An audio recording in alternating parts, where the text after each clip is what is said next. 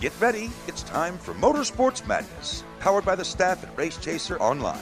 Your motorsports, your way, every day. And now, here's your host, Jacob Seelman. I'm not Santa Claus. I'm nowhere near round enough to profess to be able to pull that look off, but I do come bearing gifts in the form of the final two hours of Motorsports Madness in 2017. And we got a lot of voices that we're going to hear from over the next two hours, hence gifts, because fun things.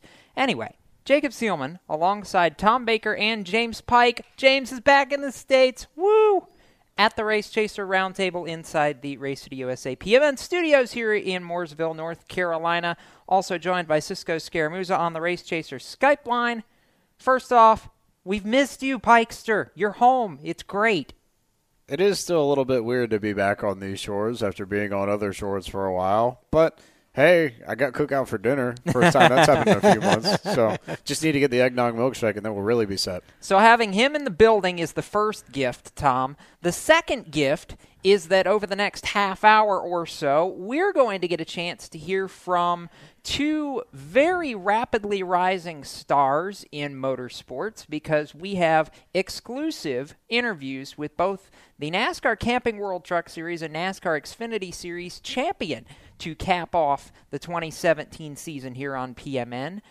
And you know what? Christopher Bell and William Byron, not only did they both earn their titles this season, but boy, the hardware makes a pretty good Christmas present, doesn't it?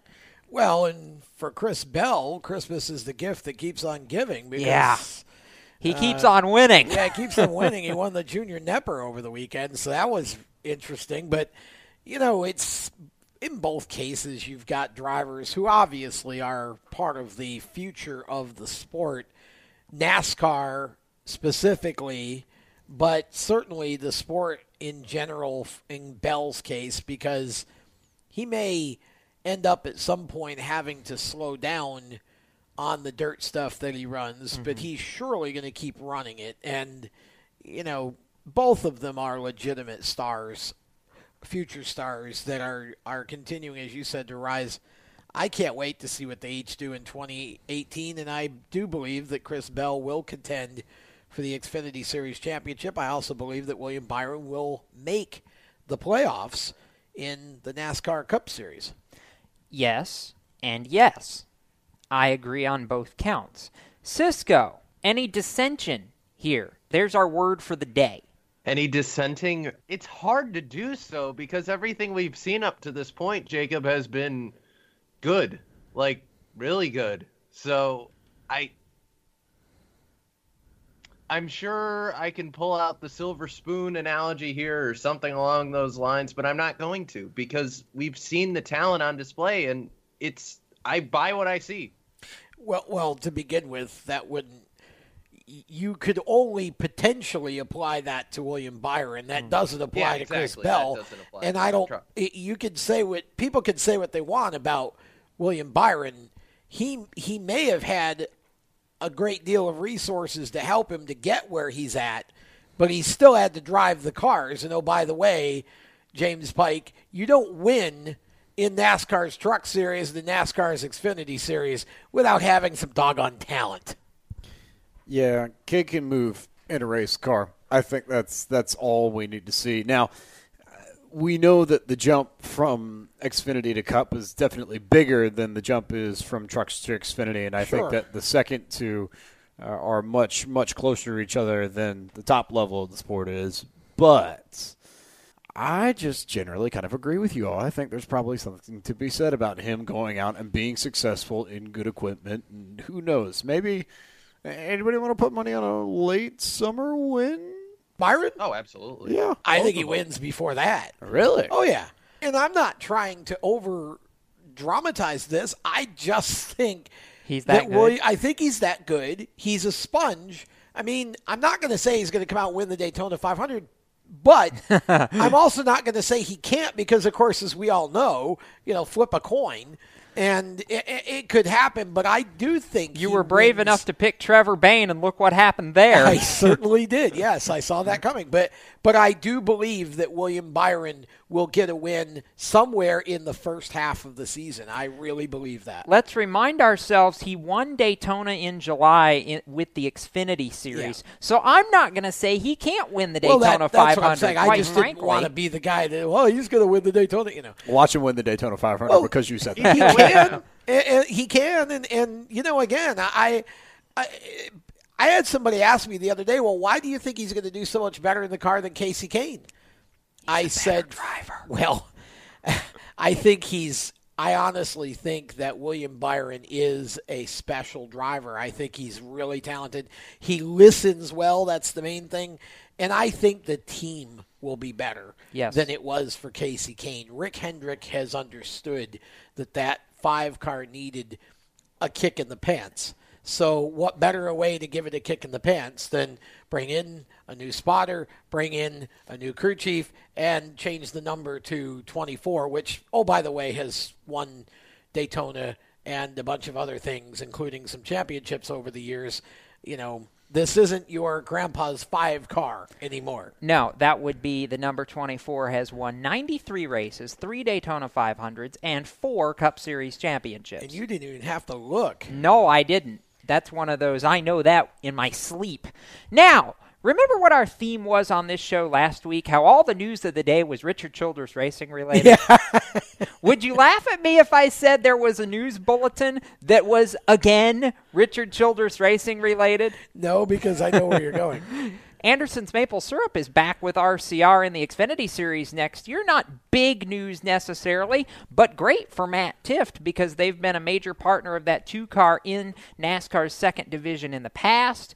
You know, again, this is sponsorship that will undoubtedly help the Ohio young gun as he continues to uh, try and find his foothold. And admittedly, I think we were all a little unsure where his sponsorship was going to come from next year. So good to see this deal in place for him. We don't know exactly how many races, but any multi race deal is good. Well, yeah, I mean, Steve Anderson's been around the sport a while and has sponsored different cars at different levels and different series. But, you know, I think um, it is good for Matt Tifft.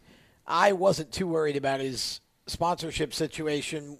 If Richard Childress is going to bring you in, there's a plan in place to do that. So I didn't feel like this was a situation where he was coming in without enough funding to get him through the season competitively.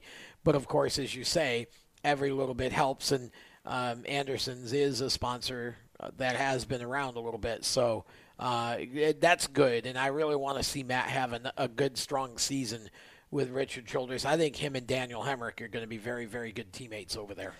Uh, I said that about two months ago when this deal was first announced that I thought Yeah. Tifft and Hemric were going to be great teammates. Now, the other bulletin that came out earlier today was again sponsor related, James, but uh, I'm still nervous about this team in particular.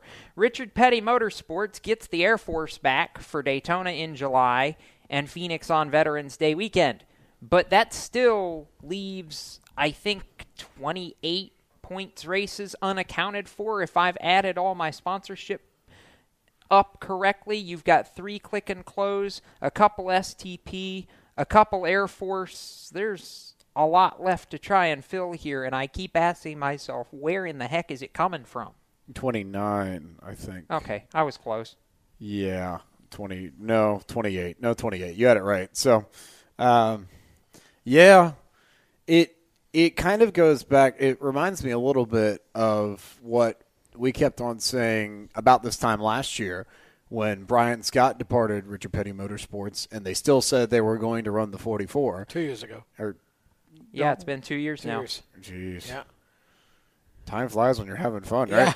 Uh, So, but anyway, that you know, we go back to the same principle of they say they're going to continue the run of the car, but then you stop and you look at the numbers and the math and you ask, where is the sponsorship money going to come from? And they didn't have it. So now I could see this being a case where somebody ends up stumping a little bit of money, and I'm wondering if Chevrolet might end up being the answer to this to keep that car going for the name and the legacy of the team but y- it just something's off. Something's missing here, Tom. See, I don't think it's missing at all. I just think we don't know what it is. I'm not Really? I'm not too worried about the situation with the 43 car. I don't think that Richard Petty Motorsports goes to Richard Childress and makes the deal they made and comes back to Chevy and signs Bubba Wallace, who's a very high profile driver, without a plan in place to make sure that they can adequately run the entire schedule. Now, am I saying there's a big, huge sponsor that's going to do 20 of the 29 races? Maybe not. I'm saying that I believe that they're going to be in a position to do the full season and do it well. Whether or not that means a bunch of little sponsors or a couple of big ones, I believe that they'll be fine. I think there is a plan in place, and I think once the even once the season starts, if Bubba starts running well, I think you'll see those sponsors coming on board because from a from a Wall Street standpoint, I mean this this whole situation is irresistible, and I still think a company like, for example, a Domino's Pizza would get a bunch of value out of being a part of this team and or being a part of this team Jacob and Richard Childress Racing in some sort of combination form. And I still say that eventually we could see some of that going on. One can only hope, right? I think it'd be great. I think it would be How great. cool would it be to see a commercial with Richard, Richard, and Bubba? it sounds like the punt, or it sounds like the beginning of a bad joke. But see, that's honestly just the idea, isn't it? Makes me think Larry, Curly, and Moe. Yeah, I mean, you can do anything with those three. Uh, Richard, you know, out of and Bubba stereotype walk or into a whatever. bar. Yeah, exactly. Yeah. We're go- we're going to go away to a break before we lose our minds any more than we already have. Not that we really ever had them gonna in the first place. You're listening to Motorsports Madness, and when we come back, you'll hear from Christopher Bell right here on PMN, the Performance Motorsports Network. You own a performance car and you know how to drive, but you want to learn real performance driving. Well, Bunky, get that car off the street and onto the track. Summit Point Motorsports Park, the Mid Atlantic's premier road racing facility, located just over an hour from D.C. in nearby Summit Point, West Virginia, is the place to go. And you'll find that Friday at the track is going to give you what you need. For less than a monthly car payment, you can attend this regularly scheduled one day instructional event in your street car on one of Summit Point's three world class road racing circuits. You'll receive classroom instruction, skid pad instruction in their cars, including front and rear skid control, and four 20 minute in your car instructional sessions from a professional instructor. Have fun, go fast, and really learn how to drive. Call 304 725 8444 for class schedules and details. That's 304 725 8444. Friday at the track at Summit Point Motorsports Park. Green light. Hey girl, school zone. I'm getting hungry. Car changing lanes. You want to meet me for pizza? Stop sign. Intersection clear. Yeah, street. Pizza sounds good. Ball in street? Girl in street! It's hard to concentrate on two things at once, like texting and driving. Stop the text, stop the wrecks. How will you stop texting and driving? Tell us at stoptextstoprex.org. Brought to you by the National Highway Traffic Safety Administration and the Ad Council. Here's an important message from RAD and this station.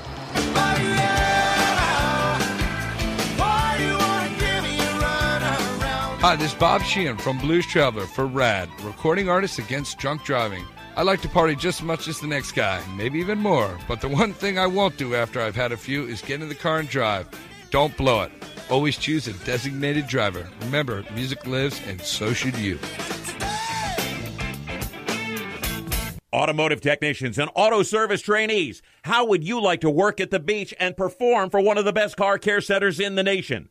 Lewes Meineke is now looking for skilled automotive technicians to join their award winning team.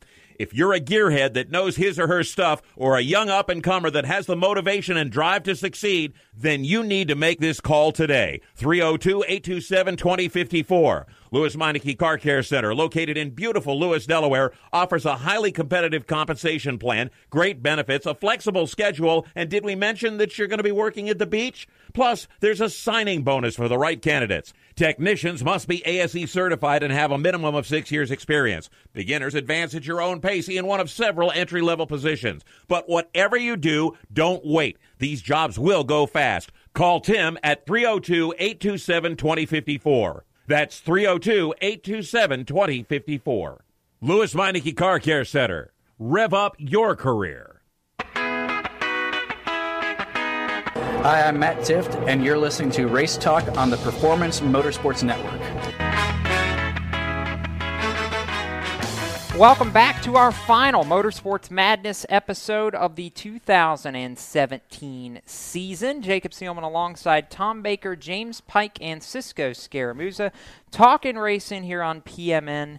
And of course, as always, thanks to Bob Steele and all the folks at the Performance Motorsports Network that have put up with us for yet another year. It's been fun to get to do this, and we will inch ever closer to the magical 200 mark coming up in 2018. Right now, going to talk about the NASCAR Camping World Truck Series and revisit, Tom, just how amazing Christopher Bell's season really was. I mean, he had some pretty big shoes to fill with coming into the team with Rudy Fugle that William Byron drove to seven victories. He didn't quite get to seven, but he still won when he needed to and just about everywhere. This team was by far the most dominant and the most consistent team of the entire year in the Truck Series, and they went out and pummeled the other championship four when they needed to in the finale at Homestead. Yes, it wasn't Chase Briscoe winning the race kind of pummeling, but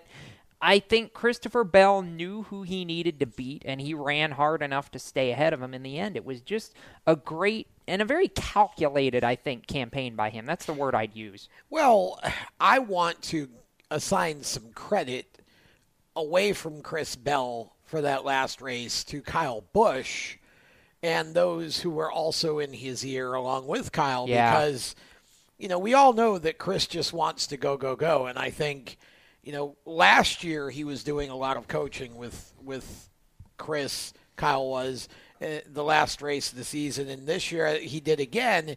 And it shows you the maturity that Chris has developed from one year to the next for him to be able to actually listen to them Yeah. and just stay kind of stay in your lane so to speak and you know and run a good heads headsy smart race to win the championship and not feel like it's checkers or wreckers because that's yeah that's really the deal but I think I think Chris in the Xfinity car next year will get his seven wins You think? yeah James, surprise or expected that he won the title this year? Oh, totally expected.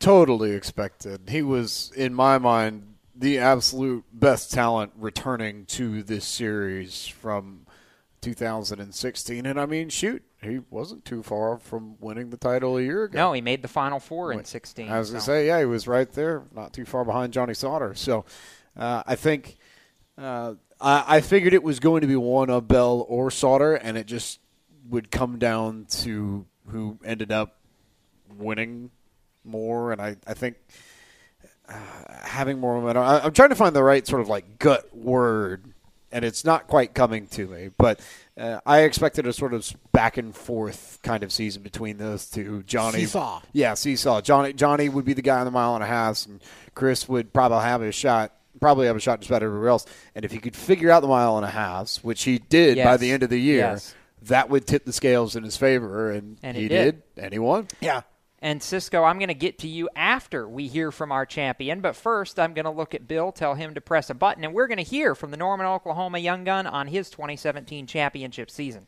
From the dirt tracks of Middle America to the NASCAR Camping World Truck Series Championship, Christopher Bell, you have accomplished so much over such a short time the last couple of years. And I heard you say it about four or five times on the stage that it was a dream come true. You've had about a month to soak it in, but I still get that sense when you walk into an event like this and they call all the champions together. It's a moment of, I still can't believe I get to do this. Is it still kind of surreal in a way? Yeah, it is. It, it's just to be able to be called a NASCAR champion is something that I didn't think was a possibility as a kid. So it's it hasn't sunk in yet, but it's going to sink in on Saturday night whenever I have to speech in front of everybody and, and pick up that trophy. Have you prepared yourself for the speech yet? I know uh, eh, eh, when you started your career, that was one of those things where the winning part is great, but getting up on stage and doing the speaking, have you kind of mentally gotten yourself into that zone yet? Not yet. I've worked on the speech a little bit, but still going to be nerve wracking whenever I get up there. Talk us through your season a little bit. Obviously, a lot of high points with the victories that you had, and you know started quick at Atlanta, and then really just maintained all the way through. Yeah, well, it was really good to start off. We went to Daytona, Atlanta, ran well. Martinsville was good. We ran really good all the way up until the summer, and went to uh, Bristol, Michigan, or Bristol, Eldora, Canada, where we had three bad races. And from that point on, we just kind of had to regroup and refocus, and we were able to, you know, carry the momentum on, or get momentum at the beginning of the playoffs, and then carry that all the way to Homestead. You did a lot of dirt track racing this season. I know you've said for years that's a big way to keep your skills sharp. How much do you feel like that's helped you over the course of, of making this championship run this year? Not just to keep your skills skills sharp, but to have fun along the way too. I think it helped me out this year because I was able to stay sharp, and winning always gives you confidence. And this racing deal is a is a huge head game sport, and confidence is everything. So being able to win a lot of dirt races and race a lot of dirt races helped keep my attitude good and kept my confidence high. And now we look at 2018 and an opportunity, obviously, in the Xfinity Series, which you kind of cut your teeth in this year. Talk about the transition from the truck to the Xfinity car, and also talk to us a little bit about what dirt racing you think you'll be doing again. Of course, we obviously hope we see at the Chili Bowl again. Oh yeah, I'll be at Chili Bowl till I die. But uh, dirt racing next year is going to be a lot more limited because the Xfinity schedule is a lot busier. I'll still be able to run some races, but not as many as I did this year. Tom mentioned you ran the four or five Xfinity races to close this season. How big a help do you feel like that's going to be going into next year? Because you've already had a chance really to get comfortable with the team and get comfortable with the car. Yeah, that's going to be huge moving forward. Seat time is everything. So to be able to run run. I think I ran eight Xfinity races this year and ran the final four. So I got an idea of how the weekends go, how Joe Gibbs Racing operates, and I've been to Homestead, and I went went to Homestead driving for an owners championship. So I kind of have that final four mentality. Obviously, it'll be different if I make the drivers championship next year, but I have that experience, so it should pay huge dividends. What's it meant to you, obviously, uh, to have the support not just in NASCAR, but all the way through from the very beginning of your career that Toyota has given you the last couple of years? Well, it's been great. They've done an excellent job preparing me for the next level. And this year, 2017, we saw the same thing. They got me in quite a few Xfinity races and different style racetracks. So uh, they prepared me as much as they can for next year. The battle at Turkey Night. I want you to talk about that for a minute because I don't think I've seen a smile on your face quite that big after a, a hard fought race in a long time. I mean, what was it like to go toe to toe with Kyle? Really, for the first time, you two against each other since you guys were battling full time with Keith Kunz. Yeah, it was a lot of fun. It was one of the most fun dirt races I've ran in a long time. Not just dirt races, pavement races, any race. And so that, anytime you're having fun, you're normally doing well. So to be able to race with Kyle like that was really cool. And glad I was able to beat him. Something that's hard to do, no doubt. You won the Chili Bowl once. What would it mean to win it a second time here in January and be a back-to-back winner? It'd mean I'd have two golden drillers. okay, I knew that. I think we know it's not going to be any easier this year to get it done. What does the event mean to you as a kid from Oklahoma who grew up coming to the event and really seeing it grow all the way back? I don't know. It's just been really special to me because me being from Oklahoma is that's what racing is to me. That's what racing's all about. So to be able to win it was really cool, and to go back as the defending champion, I'm just excited that I have a provisional into the race this year. Yeah. No matter what, uh, we know we're going to see you in that A main, and I know Christopher, so many people and supporters that you need to have a chance to say thank you to. Uh, talk about who's made it happen for you over the course of this season. Well, it just comes down to people. I've had great people all the way along every step of my career, and you know, Toyota's been a big part of that. So a Toyota ride all the way through Christopher Bell, 2017 NASCAR Camping World Truck Series champion. And Cisco, when you look back, I think this is the year where we say Christopher Bell came into his own in the NASCAR universe, so to speak. I mean, this was the year that anybody who didn't know who Christopher Bell was learned who he was real quick. You learned who he was, and he became the face of the youth movement in NASCAR in in a way because you know with him getting this championship, we see him and you know guys who have come through the ranks just like he has. You know, I think of someone like a Rico Abreu, or even, you know, to some extent, if you go back far enough, um, you know, other drivers who have come through the ranks. So, James, I think this is a case where we see Bell going out.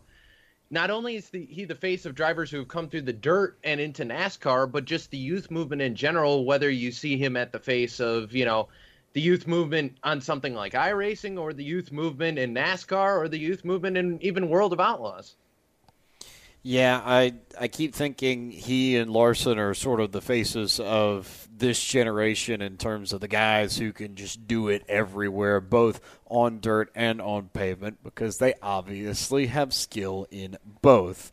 And I think uh, I'll be curious to see how that sort of influences the next generation because I, you get the sense that you know guys like Stewart and Gordon kind of influence Bell and Larson, and you wonder if that's going to proliferate some 20 years down the line, and we'll see you know maybe five or six people who watch guys like Bell and Young Money, and we're like, hey, let me go see if I can do this on both disciplines and try and learn from each other and see if I can blend my driving style into something that works for both. Yeah, Uh, it's going to be amazing to see how many drivers we're watching potentially be successful right now, be the inspiration for drivers a couple decades down the road. We're going to step aside when we come back. We continue our conversation and hear next from the NASCAR Xfinity Series champion. William Byron is on deck here on Motorsports Madness. You're listening to the Performance Motorsports Network, the voice of motorsports.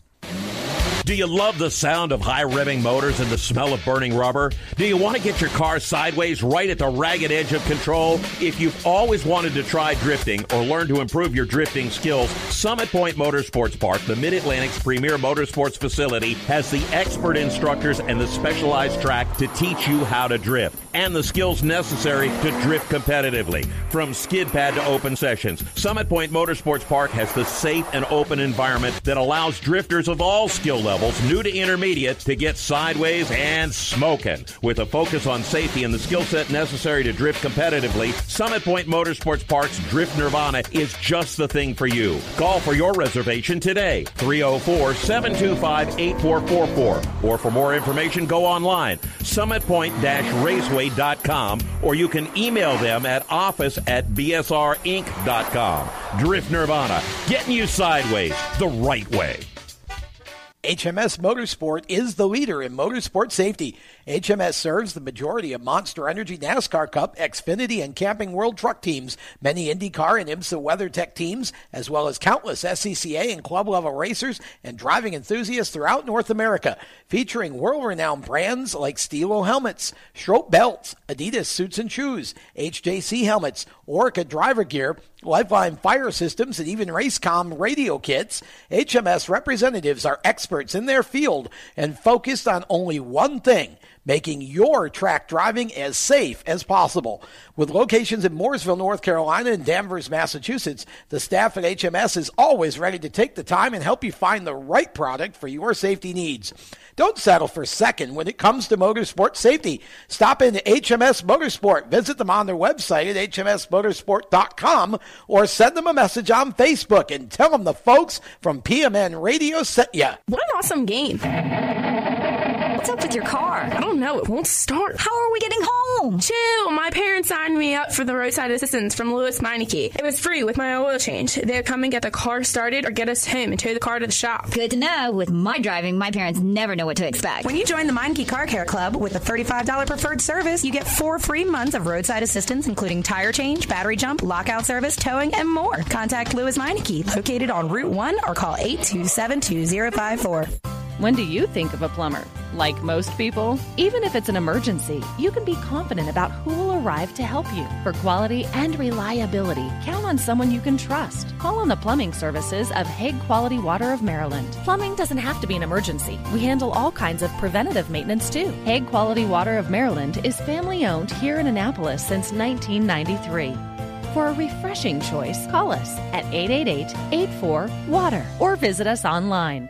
COPD, chronic obstructive pulmonary disease, is a lung disease that robs people of their ability to breathe. As many as 24 million Americans suffer from COPD, also known as chronic bronchitis or emphysema, and half of them don't know they have the disease.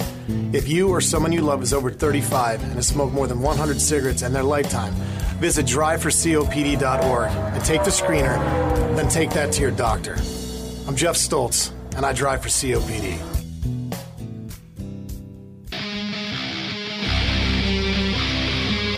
I'm NASCAR driver William Byron. You're listening to Motorsports Madness on PMN, the Performance Motorsports Network.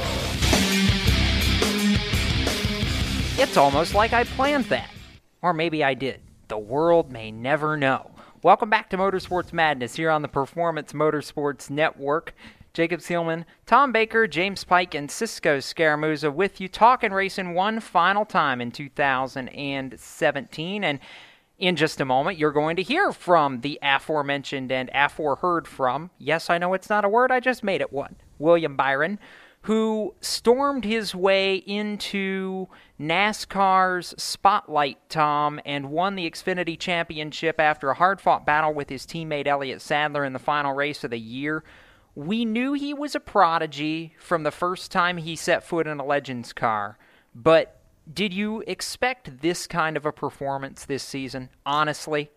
Well, I don't know if I'd use the word prodigy to describe William Byron, but I understand where you're going. He certainly has been a winner uh, from the first time he set foot in a Legends car. I think William has a big brain and he just absorbs things so quickly and so easily, and that's a gift that he has that's really served him well so far. I do believe that William Byron did exactly what I expected him to do. I mean, I uh, before the season started when we were making our picks, I was very clear that I thought William Byron would contend for the championship and I may have even picked him to win it. I can't remember now if I did, but he he really is just one of these racers who is just destined to have a Jeff Gordon type career. Now, not to say he'll hit Jeff's numbers per se, but I certainly think in terms of the way he approaches the car, the way that he, you know, drives a race, as cool as he is under pressure, which is a big key, he just he seems to be able to he has the champion's gift when the stage gets bigger, he elevates. And that's, you know, I look at the the race that he won at Indy this year as being that's William Byron. He was sure he had the tire going down. He was sure he wasn't going to make it to the end, but he dang sure wasn't going to slow down either. Uh, and you know, the the last ten or fifteen laps of that race, the way that he drove, I think it was Paul Menard that was right on his tail. Yeah, and you were not going to beat William Byron. No, and he gets out of the car, and you could see he's just looking around. and it's like oh. I just won Indy. Yeah, you know, exactly. it's Indianapolis, and I'm a kid, and I'm standing here with a checkered flag in my hand. That's William Byron, and, yes. and you know, I think he's just that good. And we're gonna shut up so you can hear from the kid that Tom thinks is just that good because, well, he kind of is that good. William Byron on a season that encompassed wins at the biggest venues and an Xfinity championship. It's a Champions Day, and we finally get the NASCAR Xfinity Series and NASCAR Camping World Truck Series champions. The Xfinity version of those two, William Byron, who I mean, I can stand here, look at you, and literally say, five years ago I was at your first race, and now we're standing here, and you've won a NASCAR Xfinity Series championship. This ride has been insane, in your own words. I mean, can, can you still believe it at this point? No, I mean it's uh, it's been incredible the last few years, really, and uh, coming from starting in legend cars and kind of seeing where it's taken off to, and all the opportunities that have come about. It's uh, it's pretty awesome. So just very thankful for all that, and uh, I'm just loving what I'm doing on the racetrack, and uh, it's been a lot of lot of fun, and can't wait for next year as well. Your season was defined by a couple of really big moments Daytona, Indianapolis, the win at Phoenix to propel yourself into the championship round. What was this like this year? Because it started off a little bit slow, but you guys caught fire mid-season. You found something, it seemed like, and from there on, you guys were dynamite. Yeah, you know, I would say the Michigan race was really where we started to hit our stride. We finished second to Denny, and we felt like we were one of the best cars there, and we had a capability to win the race, and uh, just came up a little bit short, and that inspired us for the next week, and went on to win Iowa the next week, and then Daytona after that. So it was really a stretch of four or five races there in the summer that just took off, and everything started to click for our race team. And once that happened, we knew what we needed to do to succeed, and um, what we needed in the car to to be competitive, and we started to do that uh, each week, and it uh, it started to show as the year went on, and and then I think as the end of the year came, we kind of transitioned and we had to relearn ourselves and relearn what made us successful in the in the uh, summer months, and that's really difficult. A lot of teams aren't able to do that again. Some teams are really hot early in the year, and then they don't find it again. Um, you know, for us, it was hot in the middle of the year, and we were struggling to find it as the chase started. Um, but then we got it, and we figured it out the last couple races, and it just took off. Okay, so Jacob just mentioned three big tracks Yeah. Daytona, Indy, Phoenix. Yeah. You won Daytona, you won Indy, you got redemption at Phoenix. Now, any one of those accomplishments probably would have been amazing in your mind at this point in your career. All three in one season. Talk about what that was like to win at Daytona and Indy and finally just put Phoenix in a place where you can say, gotcha. Yeah, I mean, definitely, you don't envision winning those races. Um, you know, as the season starts, we just wanted to win one race, and that was the goal was to win one. And you know, the season started off a little slow, and uh, we started to pick up our, our pace and our speed in our cars. And once we did that, the wins came with it. So I think we understood what formula it took to win, and then at the end of the year, we were able to put ourselves in position again to get those. And um, Phoenix was really good because the competition is so tough at the end of the year. There are so many good cars and a lot of good drivers, and uh, it takes a lot more at that time of the year to win. In the last race Yeah. to win the championship, that battle that you had with Elliott coming down to the wire. Yeah. For us watching it, that was incredibly dramatic. What were you feeling inside the car? I mean, to be on such a big stage, such a big moment, so quickly into your career. Talk about that a little and what was what that was like and what was going through your mind through that race. Well, Homestead is uh, is a racetrack that you you just gotta like and you gotta enjoy it. And I'm fortunate that it's a racetrack that I really enjoy, and it's a place that I really feel like I'm good at. And uh, you know, it's it's really slick. It's it's worn out. It's hot down there, and, and uh, all those things come into play. Um, so you just got to really take care of the car and take care of the tires. And you know, I thought we were done when Elliott passed us. Uh, we were really loose, and then we just started to get the the groove against the wall going and, and started running back down. And it just took a lot of a lot of trying and a lot of ideas up there, but uh, it was one of the most incredible things I've ever uh, been a part of. To those last 20 to 30 laps were um, kind of what you dream about. So it was uh, it was something I never pushed myself that hard. I was so out of breath when I got out of the car. I felt like I was going to collapse, but it was uh, really cool. And now you make the transition to Cup, which is your dream. It's been your dream for how many years now? Talk about what it's been like so far in this off season to be kind of moving toward Cup. What what's a day in the life? And just talk about some of the things you've had to do that maybe you didn't expect or weren't aware of.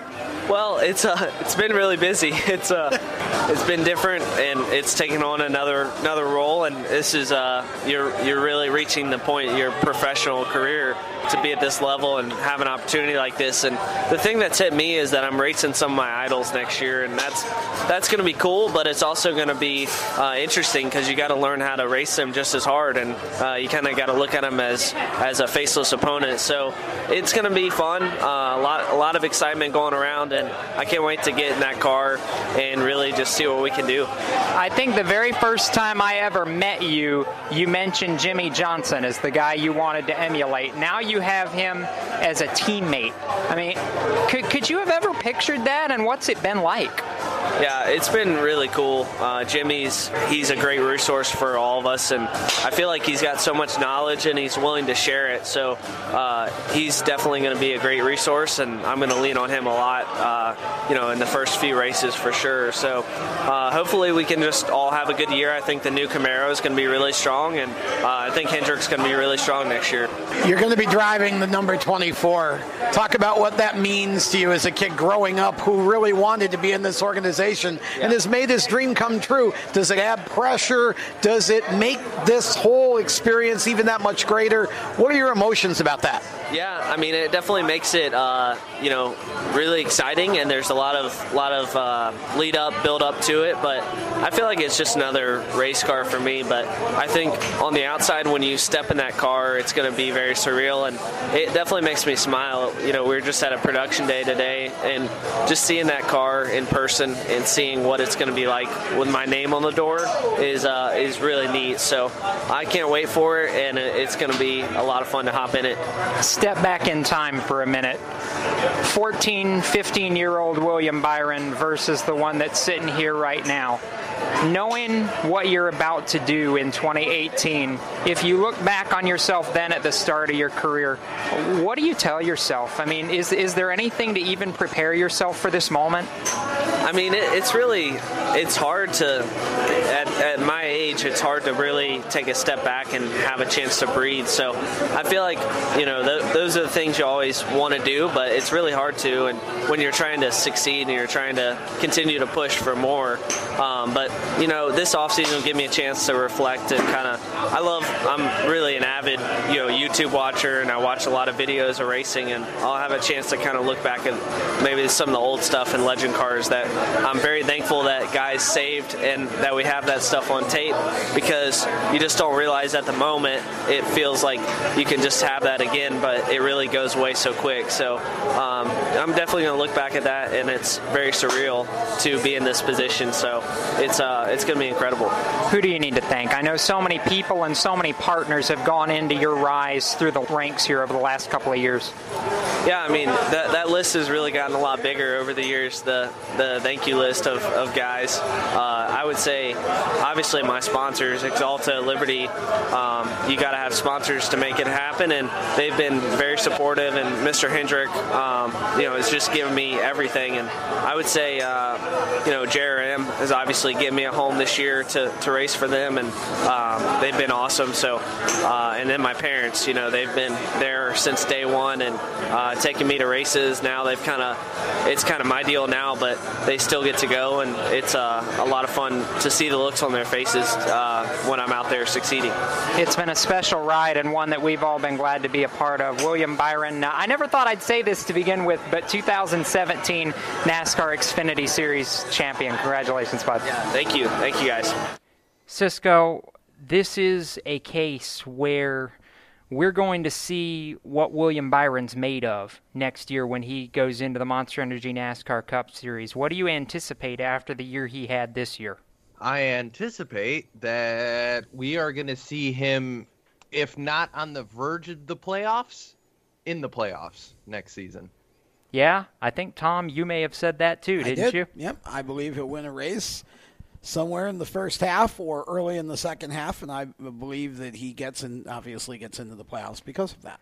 All right, we're going to step aside. When we come back, we'll shift gears a little bit and go into a bit of a season recap for the open wheel set, along with a little bit of news out of the Verizon IndyCar Series to close the 2017 season and look ahead. You're listening to the Madness here on PMN, the Performance Motorsports Network.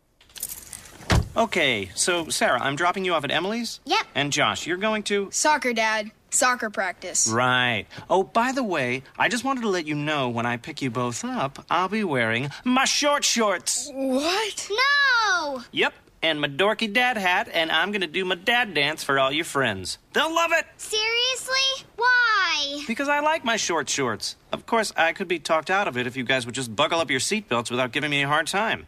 It's important to get your kids to buckle up for safety, no matter what it takes. And sometimes all it takes is your parental powers of persuasion.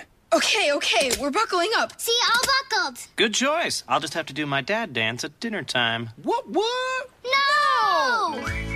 Do what you have to to make sure your kids are wearing their seatbelts, even on short drives. Never give up until they buckle up. A message from the National Highway Traffic Safety Administration and the Ad Council. Visit safercar.gov slash kidsbuckleup for more information. Parents, your son or daughter has had their license for a while now, but you want to make sure they're prepared for any situation they may face on the road. High school driver's ed doesn't teach them to drive defensively. They need to be prepared for any highway emergency. For less than a month's insurance and a whole lot less, BSR instructors at Summit Point Motorsports Park in nearby Summit Point, West Virginia, will teach your son or daughter how to respond instantly and positively to unexpected situations on the road. BSR's specialized accident avoidance training teaches swerve to avoid maneuvers at highway speeds, ocular driving, which focuses driving attention on ways to avoid accidents, vehicle dynamics and feedback, skid control and skid recovery, threshold braking on straights and progressive braking on curves, and off road recovery techniques. This is stuff driver's ed simply doesn't teach. So call BSR today, 304 725 8444. Give your kid the skill set needed to drive safely and responsibly on the highway. That's 304 725 8444. This is a test to find out if you know it all when it comes to children. Name one of the leading killers of U.S. children age 1 to 13. What's the best way to protect children in a car crash? At what age and size should a child start using a booster seat? Don't assume you know it all when it comes to car seats for your child. Go to safercar.gov slash the right seat and know for sure. Brought to you by the National Highway Traffic Safety Administration and the Ad Council. Let's throw the green for Open Wheel Central on Motorsports Madness. Now back to the roundtable and Jacob Seelman. We are back here on the Performance Motorsports Network, and we are talking open wheel racing right now of the IndyCar variety as we get set to close the book on 2017. This is, of course, our final Madness show of the year. And, James, it wouldn't be madness if we didn't have some breaking news during the course of the day. We had that courtesy of Andretti Autosport, who's been good at giving us news on this side of things lately. But an old familiar face back with the Andretti bunch for the 2018 Indianapolis 500. Carlos Munoz has nearly won the 500 twice with Michael Andretti. The team has won the last two Indianapolis 500s, that being Andretti Autosport. This is a match made in heaven, isn't it? You know, Carlos is owed one. He's coming back to the team that he's been so good with. I, there's nothing not to like here it pains me to make the comparison only because I think I speak for everyone when I say we still miss him, and it's been a while now. But man, does this feel kind of like what Wheldon did in 11, didn't it? On, on, a lot of levels, you get a guy that's got uh, a pretty fantastic track record. I mean, really, the only thing I feel like Munoz is missing from Indianapolis is the win in the big race, but he's consistently good every time he shows up for the 500. And now he gets to go back to a car, back to a team that he's had success with at this racetrack. Oh boy, oh boy, oh boy, is he going to be one that I think you have to watch the the whole month of May next year, Tom? Well, I agree with that, and I'm I, I don't want to take away from Carlos, but I'm going to give you another name you got to watch, and that's the guy who's replacing him at AJ Foyt Racing. Uh, Tony Kanaan could not stop gushing about his time in the uh, the test recently, and he couldn't stop complimenting the car as it is now with the uh, the new aero kit. He says it feels much more like a driver driven race car and like what he was used to from years back. And so I think when you combine that with the fact that he is now back working with a lot of the guys that he worked with when he yeah. first went, you know, and and really had some of the best years of his career. I think as much as I agree with you got to watch Carlos, you better keep your eye on Tony Kanaan because something tells me that the nose is going to be right in the thick of it when uh, it comes to the Indy 500. And really, I would think all season long in that 14 Right. car, which I think would be great because boy, AJ Foyt needs a big season. Not only AJ Foyt needing a big season, Cisco, but let's all be honest, Tony Kanaan needs a big Yeah. season too Exactly. after the I'll just call it what it is, stink bomb that they had this year at Ganassi. Nobody but Scott Dixon was worth anything over there and you know, this is I think in a way pretty much it. It's do or die for Tony Kanaan. You either perform here or what else is there for you? the retirement tour. I mean, Yeah. I'm just gonna say it. Sports that's, cars. That's if he doesn't perform here, it, I, I don't want to say it, but TK, dude, we got to see something, or else you know, it's gonna be you know into the commentary box or whatever it ends up being. But Tony's getting up there now, and you know he's a family man and everything. So you know, there's plenty for him going on outside of just the race car. So. Absolutely. Now, I want to look ahead a little bit because with the Carlos Munoz announcement, it really got me thinking, James. And I was actually talking to our good friend Joel Sebastianelli about this earlier in the day before this show. And Joel and I were musing about the fact that with Munoz's confirmation at Andretti Autosport for the Indianapolis 500, we have 30 cars already before Christmas confirmed for the 2018 Indianapolis 500. I'm suddenly less nervous about making it to 33 and for once the first time in about 3 or 4 years thinking we might actually have a bump day again. The bump day thing is the more notable of those Yeah. two because they always find a way to get to 33. We've But said we haven't had more than 33 in a while. Well, well, I mean, but they've always found a way to do it. It, it now, I, I think that we're at 30 this early in the game in comparison. There's the piece actually worth Yeah. noting Yeah. out of there. I, I figured the, the, the 500 is always going to find a way to 33, but mm-hmm. yes, uh, I think that's just a great testament to all the work that IndyCar has done. We know that the technical side of things up there has been a very, very big focal point for them for a long, long while. So uh, now that we're going to have a very, very good race car by all accounts running that race next year, can we get them Yes. on more tracks, please? And get Yeah, them really. more Yes, good please. race days, here's please? here's what I find interesting about this. You've got Carlos Munoz and Zach Veach now, both in the same organization. Yes, a- they a- were part again. of that same Indy Lights class from Yep. a number of years back when And we they had that three wide.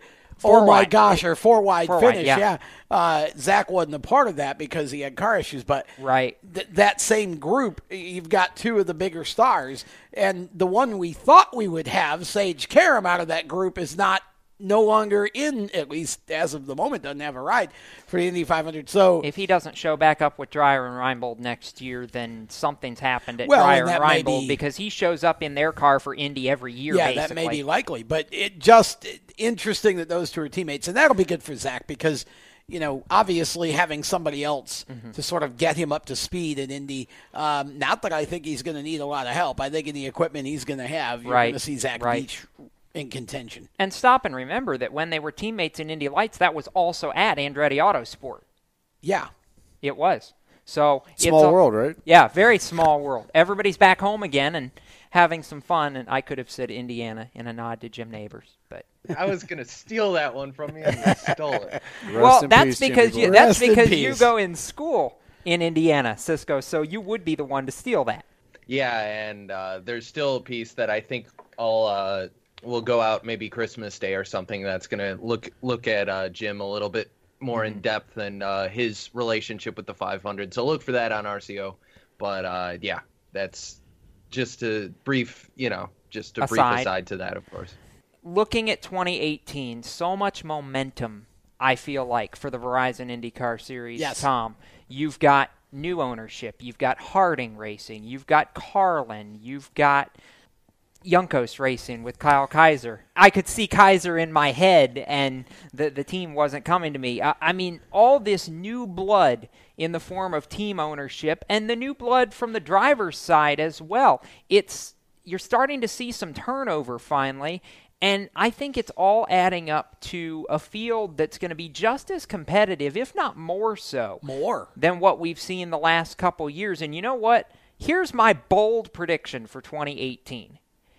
Gabby Chavez and Harding Racing, the way they performed in the limited starts that they made this year, I predict will be in contention to finish in the top 10 in series points at the end of next year. Oh. I think that highly of Gabby Chavez, and I think very highly of what Harding Racing has done in putting their program together. Listen, when you have Sebastian Bourdais starting out the season as the points leader for Dale Coyne, I don't see any reason why Gabby Chavez and Harding Racing can't uh, can't finish in the top ten. Actually, I think you're going to see Gabby again be pretty competitive. I just think with the new aero kits, I think with some of the new faces or different faces in different places that we have, I believe this IndyCar season is going to be very, very intriguing. Um, you know, you've got some opportunity here to go back to some tracks we were at before. Unfortunately, one or two of them that we'd like to go to no longer on the schedule, but um, I just I think this IndyCar season is going to be fantastic, and I can't wait to see what what we get, especially with Andretti Autosport. There are a lot of storylines to follow there among their group of drivers. PIR. PIR, and the one I, the one in the north, not Yeah, the one Portland in the and- south, yeah. the one in the north. So you're most excited about Portland. Oh yeah, no question. I'm most excited about Portland because that's been a really good racetrack for for IndyCar, and when the Truck Series ran there, it was really good for Yeah. the trucks as well. It, I don't know if it would work for too many other series, but for those two in particular, it works well. Super happy to see them back up and to have another series besides NHRA providing the Northwest with some sort of racing presence. We know that's a very underserved market, so I think that's going to be a very big weekend on all fronts for IndyCar. It's also not the PIR of the South anymore because starting Yeah. January 1st, it's ISM.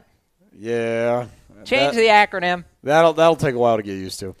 We're going to step aside. When we come back, hour number two, we're kicking it off with Dr. Dirt one more time this year. Steve Ovens back at the roundtable after this. You're listening to PMN, the Performance Motorsports Network.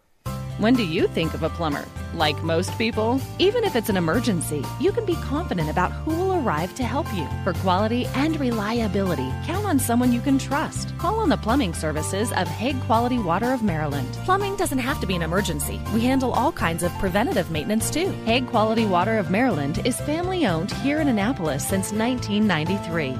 For a refreshing choice, call us at 888 84 Water or visit us online.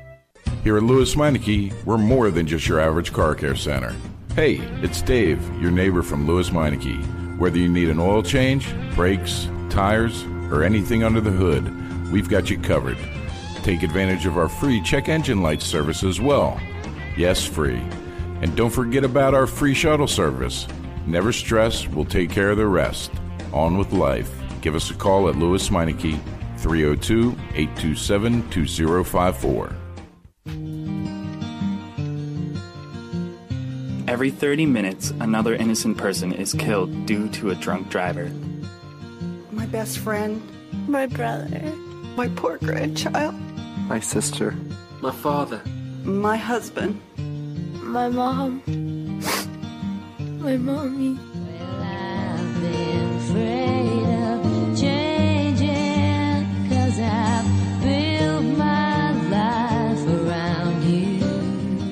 Stop these tragedies before they happen.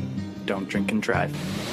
Do you love the sound of high revving motors and the smell of burning rubber? Do you want to get your car sideways right at the ragged edge of control? If you've always wanted to try drifting or learn to improve your drifting skills, Summit Point Motorsports Park, the Mid Atlantic's premier motorsports facility, has the expert instructors and the specialized track to teach you how to drift and the skills necessary to drift competitively. From skid pad to open sessions, Summit Point Motorsports Park has the safe and open environment that allows drifters of all skill levels levels, new to intermediate, to get sideways and smoking. With a focus on safety and the skill set necessary to drift competitively, Summit Point Motorsports Park's Drift Nirvana is just the thing for you. Call for your reservation today, 304 725 8444. Or for more information, go online, summitpoint raceway.com, or you can email them at office at bsrinc.com. Drift Nirvana, getting you sideways the right way. If you own a gun, you have a full time responsibility. When you aren't using it, be sure it can't get into the hands of curious children, troubled teenagers, a thief, or anyone else who might misuse it. Your family, friends, and neighbors are all counting on you. Remember, always lock it up. For more information on firearm storage safety, visit ncpc.org. This message brought to you by the National Crime Prevention Council, the Bureau of Justice Assistance, and the Ad Council. Hide the kids. It's time to get dirty with the Race Chaser Online crew. Here's your host, Jacob Seelman, with Turn 5 Live's curator of Casa de Pork Chop, Stephen Evans. Uh oh. We haven't been able to use that in a while because Steve's been under the weather and otherwise engaged and all sorts of little things. But guess what, Dr. Dirt? You're back. We've missed you. Well, it's good to be back, boys. Uh, our final go round of the year. And fortunately, Jacob, we've actually got races to talk about, which. I know.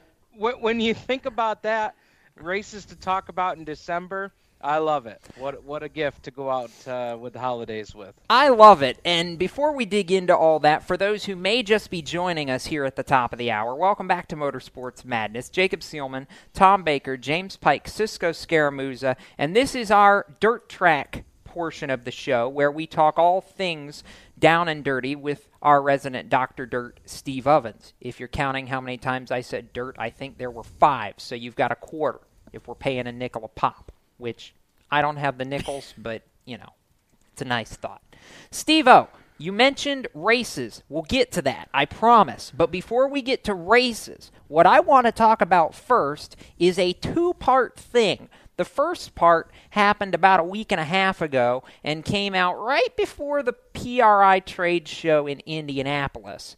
That I think is a whole lot bigger story than people made it out to be at the time. Kyle Larson is now the sole owner of the former Larson Marks Racing. It is now Kyle Larson Racing, which number one just sounds awesome, and number two, oh boy, Donnie Schatz, look out. Well, uh, this announcement does a couple of things, Jacob. Number one, it it really fulfills the whole reason why uh, Larson and Marks even got together on this program. Yeah. Kyle Larson wanted to make sure that if he was going to own a World of Outlaws team, he wanted to do it the right way. You don't when you're Kyle Larson, you don't want to come out and and do something half-assed. You don't want you know, you don't want the simple things or the small details to kind of get away from you. So this partnership allowed him to really see what it takes to be a car owner on the World of Outlaws, and I, I'm I'm thrilled for you know, and this is not a bad you know this is not a bad parting in the ways with these guys. This No. is a very positive thing. This is a planned move. They planned this right from the get go. Um, but I'm excited for Kyle Larson to kind of take the reins full time as owner. I'm also pretty pumped. I'm, you know, Jacob, I'm gonna, I'm gonna go out on that two inch limb right now.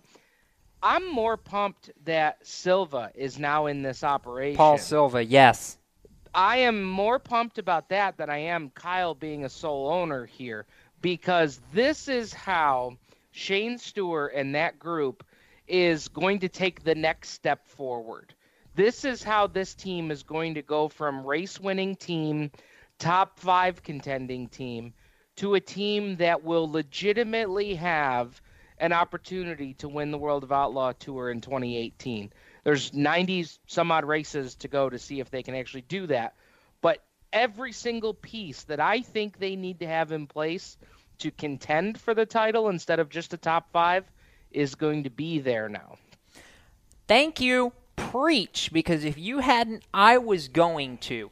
Paul Silva becoming the general manager at Kyle Larson Racing and that two team is the best thing that could have happened for Shane Stewart. Let's set the stage, Steve. For those who don't know, Paul Silva is a very, very decorated sprint car owner. He's been in it a long time. He's the owner that fields the 57 car that Kyle Larson drove to torrid amounts of success, including eight wins and a runner up finish at the Knoxville Nationals this season.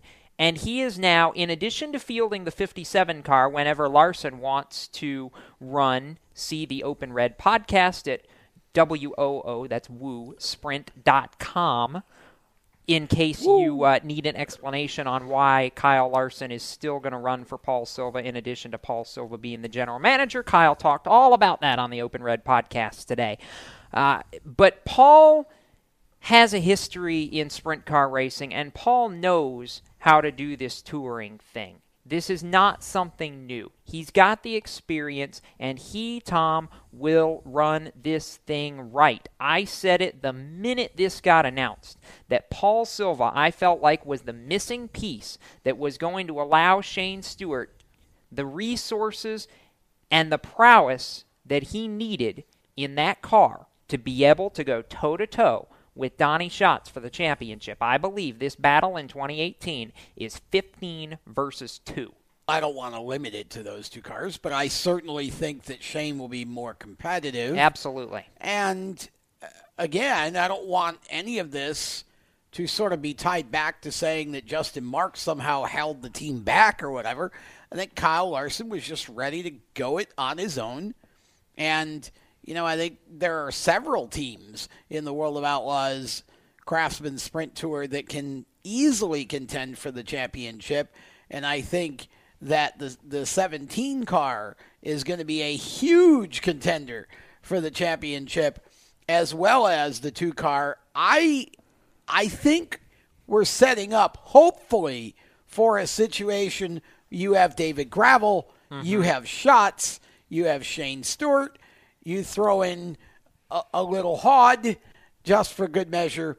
I mean, I think you've got four or five guys, even maybe six, that uh, w- will all be kind of taking turns being the top dog in the series. And you know what? Um, as long as we're going there, can, can we mention uh, a, a, Logan Schuchart and you know throw him into the mix. You just made Steve's life. There's another team that I think may be ready to really step yes. up. The World of Outlaws is in as good a shape as I've seen it in a while, Jacob. Yes. And yes. we said Agreed. that at the beginning of this year, and now I think it's going to be even bigger in 19, uh, 18. Sorry. Before before we get to Lil Hod, Steve, I mentioned the Open Red podcast a minute ago, and I told everybody to go listen to it while they're listening to it, there were a few other comments that got made today in regards to this Larson kid. Allow me, if you haven't already seen it, to pull up www.racechaseronline.com. Shameless plug, I know, but hey, we've got the quotes. Kyle Larson says, quote, NASCAR's where I wanted to make it, but I'd have been perfectly fine if I hadn't made it. I'd probably be on the Outlaw Tour right now, racing and loving life. I'd say that racing on the World of Outlaws Tour full time is my main goal. NASCAR's just the step to get there. Let me paint a picture for you guys because everybody knows how good of an artist I am. With a very Let dirty brush. Step into my lounge and let's paint a picture. Let's go down to Daytona Beach, Florida this afternoon. Brian France's office at NASCAR. Somebody's feeding him grapes. He's drinking a scotch. And all of a sudden, Race Chaser Online puts out a story where Kyle Larson has said and was quoted that NASCAR was just a stepping stone for him to go full time with the World of Outlaws. Insert choking on grapes, spitting out of the scotch, and we have what happened this afternoon on the internet. Along with maybe a panicked phone call to Chip Ganassi. I don't think that the quotes necessarily made it so that he had to hit the panic button.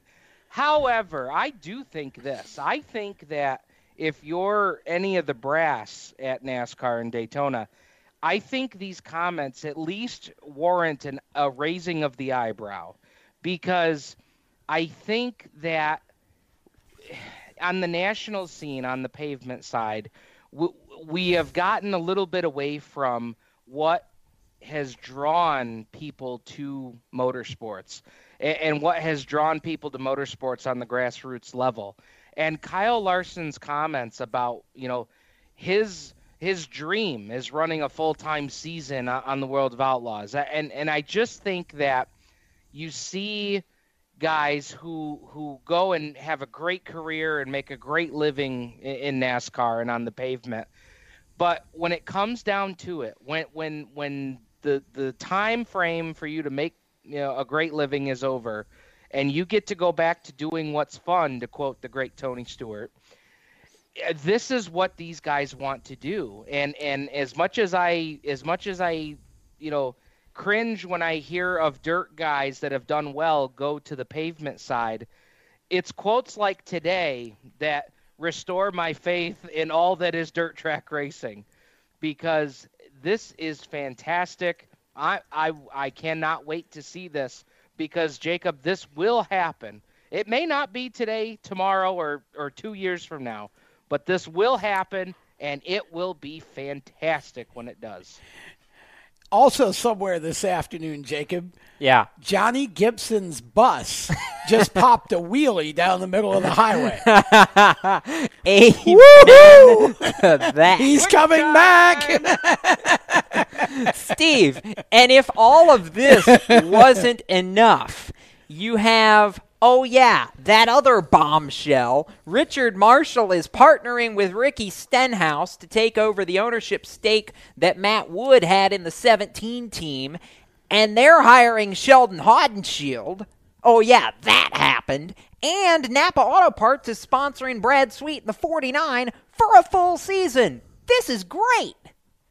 Guys, we talked about this in the offseason last year that the 49 team needed to have a strong year with Napa Auto Parts coming on board, and and could that lead to more sponsorship in the future?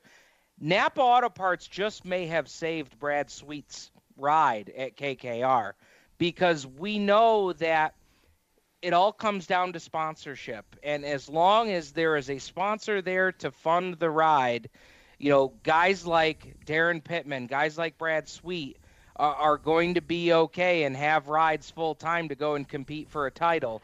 I love this, um, and and I can't say enough about Little Hod. I I, I think that this is a a big big off season story that maybe hasn't gotten all of its due credit so far because there's been so much happening here lately.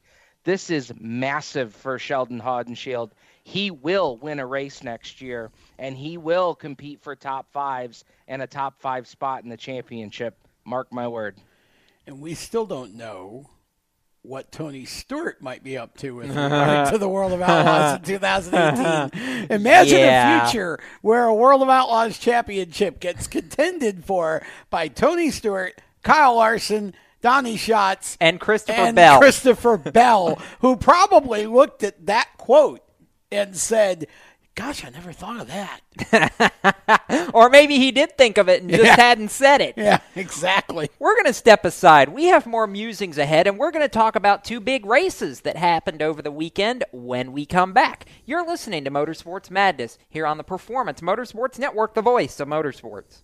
You own a performance car and you know how to drive, but you want to learn real performance driving. Well, Bunky, get that car off the street and onto the track. Summit Point Motorsports Park, the Mid Atlantic's premier road racing facility, located just over an hour from D.C. in nearby Summit Point, West Virginia, is the place to go. And you'll find that Friday at the track is going to give you what you need. For less than a monthly car payment, you can attend this regularly scheduled one day instructional event in your street car on one of Summit Point's three world class road racing circuits. You'll receive classroom instruction, skid pad instruction in their cars including front and rear skid control, and four 20 minute in your car instructional sessions from a professional instructor. Have fun, go fast, and really learn how to drive. Call 304 725 8444 for class schedules and details. That's 304 725 8444. Friday at the track at Summit Point Motorsports Park. Every 30 minutes, another innocent person is killed due to a drunk driver. My best friend. My brother. My poor grandchild. My sister. My father. My husband. My mom. My mommy.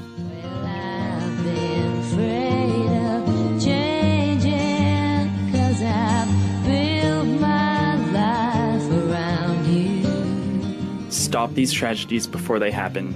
Don't drink and drive.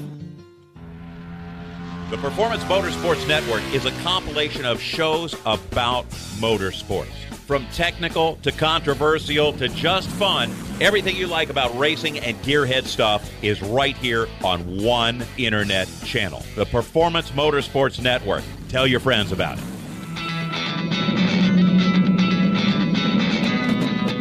Hi, I'm Reed Sorenson. Racing has been a part of me and my family for as long as I can remember. I had to make tough choices early on to get to the top. It took hard work and dedication. But it's those tough choices that help me prepare for challenges I would face as a cup driver. Make the right choices today and be ready for the challenges tomorrow. This message is brought to you by the U.S. Air Force.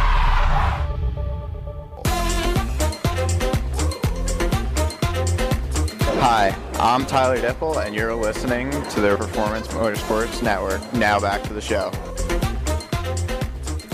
This is where we're going to break the fourth wall a little bit, Steve. Out of all these driver reentries that you packaged for us midway through the year, that one is my favorite.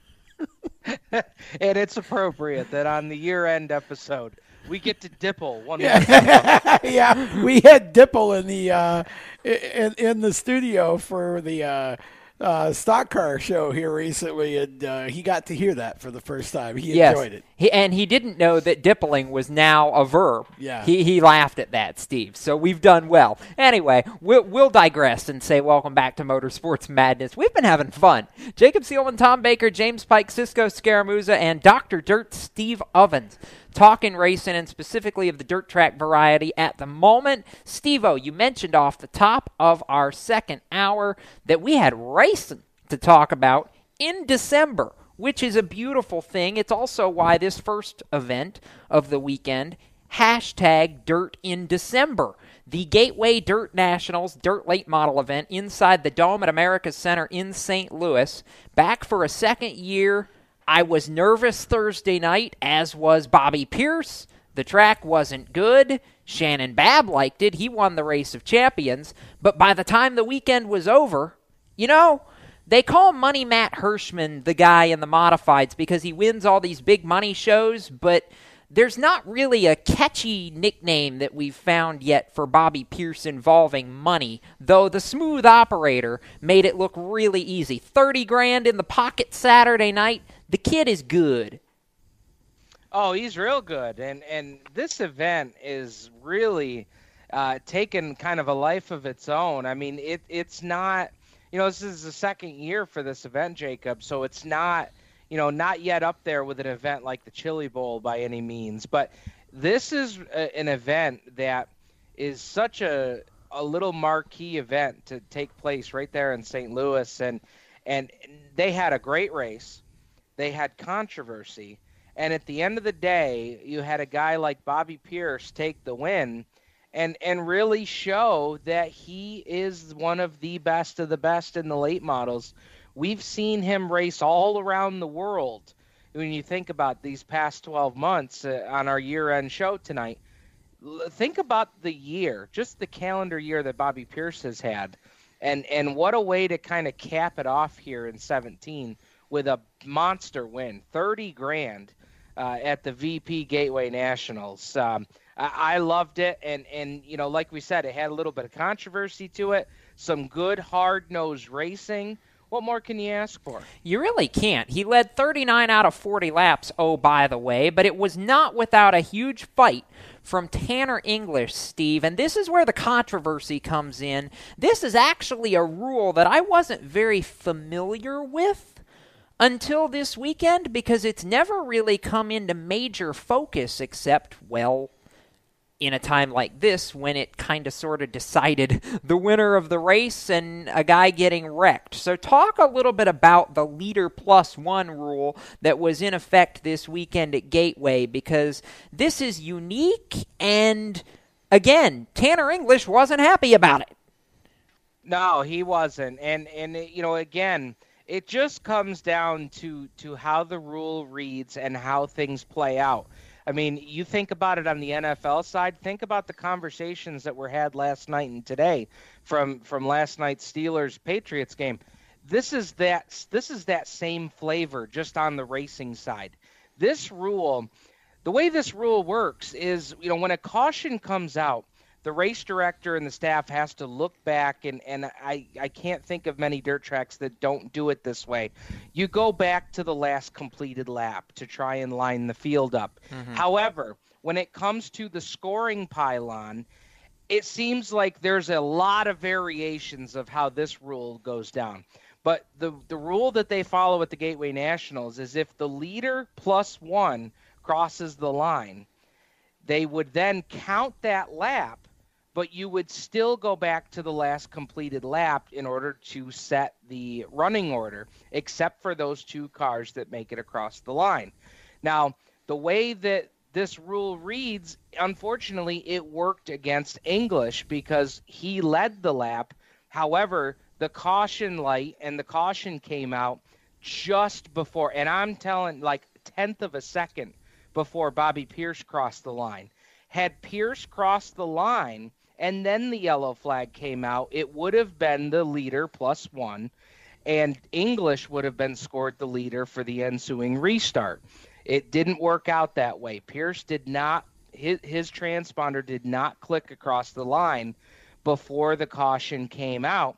So therefore, you go, you com- the whole field is set up based on the last completed lap. So that puts Pierce back in the lead. Now, the events that happened after that, uh, English, you know, certainly frustrated, certainly probably saw a $30,000 win go through his grasp. And like any racer, I don't care what what what you race, uh, big late models or, or remote controlled cars. When you have something happen that frustrates you and gets you off of your mental game, bad things happen. Yeah. And that's what happened to English. He got into a jingle, uh, which, again, hard racing, frustration, the pot boiling over. Uh, yeah, English- Steve, I want to clarify. Tyler Carpenter did say if it was his mom in the same position that Tanner English was in, he would have taken his mom out, too, to win 30 grand. So Sure, there was that. Sure. Oh, absolutely, absolutely, and, and I, I don't, you know, I, I don't point the finger at anybody in that. That's a, that's a huge race. Like I said, that's a marquee event Mm-hmm. on on any late model driver's calendar for the year. So, you know, I don't, I don't blame him a bit, and I understand the frustration. Again, you know, making that comparison to the events that went down in Pittsburgh last night. You can understand the frustration, and I don't blame any driver for being frustrated at, at what happened. Uh, but again, it all goes back to what the rule reads and how it's enforced. Yeah. And, you know, he just came up on the short end of that. It doesn't take away that it was a fantastic race. It just circumstances just didn't go in his favor Right. there over the weekend. Yeah, and I want to give a shout out too. There were two 20 lap preliminary races on Friday night that locked in a handful of drivers into the Saturday night finale feature. The two winners from those races, Hudson O'Neal won the first 20 lap prelim, and Gordy Gundaker won the second 20 lap prelim on Friday night. Both of those very emotional victories, very heartwarming victories for two guys who don't really have any marquee wins on their resume, and especially for Hudson being 17 I was years young. say, he's only been racing for about 26 minutes. By comparison, of Yeah. course.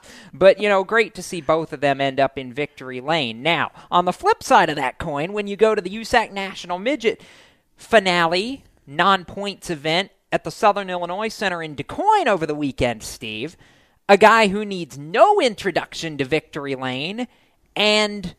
Unlike the Turkey Night Grand Prix last month, where he pretty much dominated it and had some fun with Kyle Larson, Christopher Bell came on really, really late to win this one. Did exactly what Ricky Stenhouse did when Stenhouse won the first one. He took the lead on lap 52. Yeah. And you know, Christopher Bell, he came on at the right time and and you know, he he just it's races like this that you you look at a guy like Christopher Bell and say, "What can't this guy do?" It doesn't doesn't matter if it's on dirt or pavement. This guy is an exceptional talent. He saved his stuff until the end. And you know what, guys? the only problem Christopher Bell had this weekend was uh, some, well, not so pleasant flight attendants on the way home. That's the only problem Christopher Bell had all weekend long. Yeah, I mean, Tom, you and I watched this race on Speed Shift TV Saturday night, and C-Bell coming through the way he did, being patient, got in some great battles mid race, and then capitalizing on Chad Boat at the right time at the end. That was tremendously fun. And then there was this 15 year old Zeb Indeed. Wise kid, three wide for second, with Bell and Chad Boat and Justin Grant all in this mix, second, third, fourth, and fifth. Zeb was running fourth at the time, blitzes the inside in turn three to go from fourth to second. Both our eyes bugged out of our heads. I mean, I've been preaching since day one this kid is the real deal, and Saturday night made you a believer.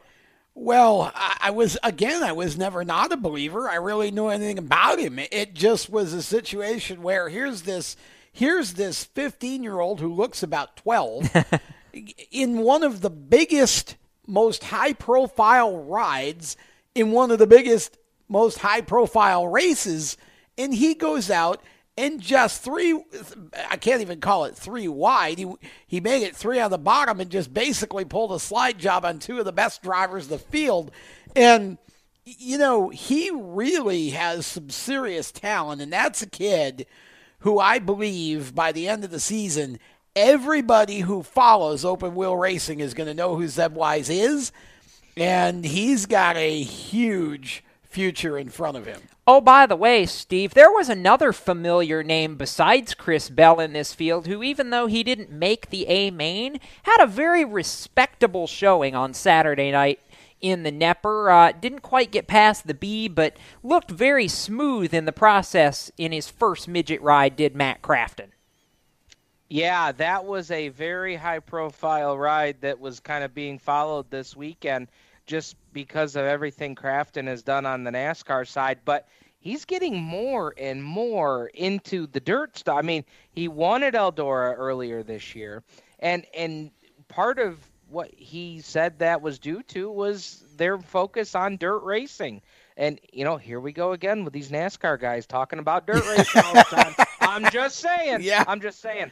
But you know what, Jacob? I, I know we're wrapping this up here, but I just wanted to say, Zeb Wise we talked about him after the Turkey Night Grand Prix. Yes. And now another strong performance. What a shame it is that this young man can't race in the Chili Bowl this year. I know. Really? I agree. Uh, Tim Clauson has been preaching about it the last two, actually ever since Turkey Night, Steve, on social media about how he wishes so, so, so badly that Zeb was already 16 so he could go run Chili Bowl because the kid is on such a ridiculous roll. If it wasn't for a flat tire late in that race, he would have been in the top three, I believe, Tom, and probably with a shot to win it. So, uh, all good Absolutely. things. And the 39 car with Zeb Wise yes, it's grayscale, but it's very bright on track, and you are going to see, like you said, a lot of great things from if him. He keeps this up. We may need to nickname him the Show Stealer. he was trying on Saturday night, that's night. for sure. We're going to step aside. We're going to talk more motorsports coming up here in just a couple of minutes. You're listening to Motorsports Madness on the Performance Motorsports Network. We're back after this. Parents, your son or daughter has had their license for a while now, but you want to make sure they're prepared for any situation they may face on the road. High school driver's ed doesn't teach them to drive defensively. They need to be prepared for any highway emergency. For less than a month's insurance and a whole lot less, BSR instructors at Summit Point Motorsports Park in nearby Summit Point, West Virginia, will teach your son or daughter how to respond instantly and positively to unexpected situations on the road.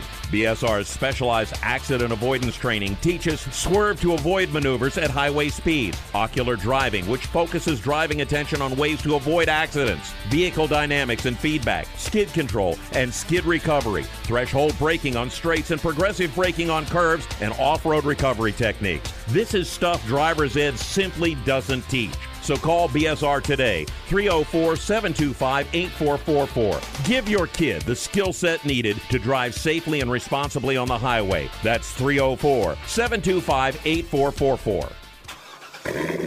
You hear that? That's the sound of America's only sports car. That's right, it's a Corvette. But not just any Corvette. It's your Corvette. It's that who cares if there's traffic part of your day. And this can be you when you come to Cooper Corvettes. With 60 years of Corvettes to choose from, there's always a Corvette in your budget. And they'll service any Corvette you bring in. Cooper Corvettes on Route 1 just north of Quantico and Triangle. Call, click, or visit coopercorvettes.com. HMS Motorsport is the leader in motorsport safety. HMS serves the majority of Monster Energy NASCAR Cup, Xfinity, and Camping World Truck teams, many IndyCar and IMSA WeatherTech teams, as well as countless SCCA and club level racers and driving enthusiasts throughout North America, featuring world renowned brands like Stilo helmets, Schroth belts, Adidas suits and shoes, HJC helmets, Orca driver gear, Lifeline fire systems, and even Racecom radio kits. HMS representatives are experts in their field and focused on only one thing making your track driving as safe as possible. With locations in Mooresville, North Carolina, and Danvers, Massachusetts, the staff at HMS is always ready to take the time and help you find the right product for your safety needs.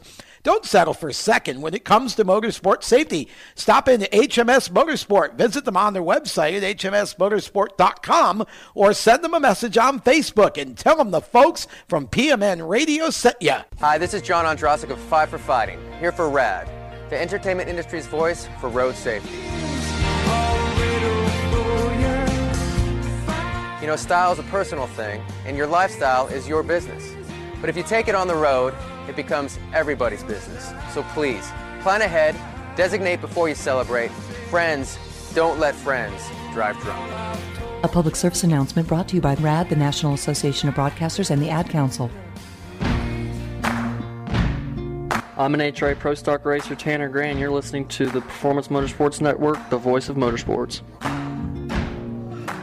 Welcome back to Motorsports Madness here on the Performance Motorsports Network. And actually, Tanner Gray bringing us back from break allows us to briefly uh, pay a nod to one of our racers that we lost over the weekend uh, out of the Pro Stock class, appropriately enough. Uh, sad to report that Sunday, 10 time NHRA Pro Stock champion uh, Bob Glidden passed away. I think uh, from everything I'm reading, Tom, a little bit unexpectedly uh, at the age of 73, and Bob was always one of the best. Flew the flew the Ford flag for years on his own. Went undefeated for a whole year at one point in pro stock competition. I mean, this one was tough. I mean, he was one of the legends, the giants of this sport. Yeah, I can remember watching him when I was younger, and my gosh, I mean a giant is a perfect fitting term for Bob Glidden. He truly was one of the all time, I would even dare say, masters of his craft. Yes. And just loved by everybody in the sport. I have never known a person who would say a bad word about Bob Glidden. And boy, that's that's hard to find yeah. in in this day and age. And you know, certainly condolences to all of those who knew and loved him. That was definitely a gut punch. Yes, I Certainly would was. agree. Actually, that was the words I saw on Twitter from a couple of NHRA fans on Sunday when that news broke. So, uh, obviously, our thoughts and prayers to the Glidden and the NHRA Yes. families, and uh, Bob will certainly be missed. Also, want to note that for those of you who had tuned in hoping to hear Hudson O'Neal during this segment. A uh, sponsor obligation has taken Hudson away from us tonight, but we will hope to have him back with us on a future show here on the Performance Motorsports Network. And again, congratulations to him for his big win in the Gateway Dirt Nationals preliminary feature on Friday. He called it a, the biggest victory of his career, and I would say certainly so. Steve, as we transition back into a little bit more dirt track news and notes here a big announcement from one of the crown jewel Canadian tracks, which unfortunately is not going to be hosting any big races in 2018 because of some conflicts over parking spaces and all sorts of political stuff. I hate this for a Ohsweken Speedway, quite frankly, because at the end of the day, Tom, this is a track that always puts on great big shows, and the World of Outlaws there every year is a sight to behold. This sucks. Well, it does, but are we sure we want to say won't be hosting? Because the last language I saw was postponed. Well, that's from the track. The world, Right. the World of Outlaws announced, and Th- this is where their we, races Yes, canceled. their races are But completely. I don't want to say Ohsweken won't be hosting any big races. I don't think we're all the way there yet, and I hope they can find a way to bring us back and actually get some of those shows back on the calendar. Well, I it- honestly, Steve, thought the World of Outlaws kind of jumped the gun a little bit. They they Yeah. announced the cancellation before the ink was hardly dry on the announcement from Ohsweken that they were postponing and having the issues with the parking. Yeah, eh, you know, guys, I think that if they're able to resolve this issue within the season, I think what you'll see first, and this is just you know me as a, as a me- as a media person, I think that you would see the Canadian Sprint Car Nationals, which is their major Yes. 360 sprint car race. Yep. I think you would see that be added first. It was unfortunate because you know the circumstances around it. You know, a property next to the speedway, which has been used in years past for additional parking to be able to hold such a big event. That property has changed hands, and the owners of the property now maybe not race fans or to have other ideas for the property. So that is the situation that they're in right now. What's unfortunate about this is they just got a second date with the World of Outlaws sprint cars in one season. Yeah. We've seen them up there once uh, over the last couple of years, and now they had an opportunity to get two races. And you talked about Shark Racing. I know that uh, Logan Schuchart was pretty disappointed. Yeah. Because he was the first Yeah. guy that was looking forward to going to Ohsweken twice. He uh, in- was. in, one year. So yeah, that was unfortunate. And and they hold, you know, Glenn Styres, uh, Clinton Jeffrey, everybody up at Ohsweken just does a fantastic job. They have really, you know, in a short amount of time, really uh, promoted some marquee crown jewel events up here in the Northeast, and you know the the the stops there by the World of Outlaw sprint cars. I mean, when you have guys like Donny Schatz saying that that is a first class facility, he loves what they're doing there. Uh, you know that just speaks volumes for for what Glenn has built there uh, north of the border. So um, I'm hoping for uh, at least the Canadian Sprint Car Nationals, if if they can get some of this rectified. I hope that they can at least bring that event in, if not the other major events. They've had events, uh, World of Outlaw Sprint Cars we've talked about, but also a, a big event that they hold up there as well is a Triple Crown uh, weekend or Triple Crown race that features 360 sprint cars, the Super Dirt Car Series Big Block Modifieds, as well as late models, and and it is just kind of taken a life of its own Mhm. up there um, at, at Canadians Big O, and uh, you know I hope that they're able to get that, knowing uh, you know Clinton and and Glenn Styres like I do. I, I know that they will be back. They will be better than ever Um, if not this year, certainly next season. So I hope uh, the best for those guys. It was definitely a bummer to get that. It was a bummer, Steve. Just one of those tracks that I've always loved to watch the Dirt Vision broadcasts of, and it just puts on incredible shows no matter what division is there. So we will hope for the best and uh, never fear anybody that may be listening to our show up around the Ohsweken Speedway. They're still going to be hosting their weekly racing or their uh, regular schedule for the 2018 season. It's just the major events that would require some of that extra parking that, uh, for now, are on hiatus. Steve, I want to reflect here for a minute before we go ahead into the Chili Bowl on Christopher Bell. We heard from him earlier in this show on his NASCAR Camping World Truck Series championship, but I was really sitting to think about this. In his midget this year, he was 10 for 13. He won a World of Outlaws race at Eldora Speedway. He won an ARCA race at Chicagoland. He won five times in the truck. He won an Xfinity race at Kansas. He's moving up to the Xfinity Series next year. Can you even begin to put a price tag on just how incredible the year for this kid from Norman, Oklahoma has been? And oh, by the way, it all started with the Chili Bowl. Yeah, sounds like a guy that's using NASCAR as a stepping stone back to dirt. that's what it sounds like to me. yeah, I mean, what what a year! What I mean, this is this is a driver that guys. Can you even say that a guy that young is is just hitting the prime of his career? I mean, the, it's kind of scary to think about just how much this this kid can do. And he has got so much of his career yet out in front of him. Yeah. Yet he's accomplished so much. Sounds like a guy by the name of Kyle Larson. Mm-hmm. Um, you, you know, it just this is this is the this is the part of motorsports that really makes you have to kind of sit back in your chair and, and think about it a little bit because Yeah. you know drivers are coming up into quarter midgets, go karts at such a younger age than the way it used to be. I mean, Tom, think back to the days where you didn't really get your start in anything behind the wheel until you were 15, 16 years old. And, and and that was at a very entry level. But I mean, we've always had quarter midgets and go karts and kids, you know. But you didn't always start at five years old necessarily. But I think what you're trying to get at is you didn't get into big cars until you were, you know, 16, 17 years old. Now, shoot, they're running late models at 11 or 12 in some cases. Yeah.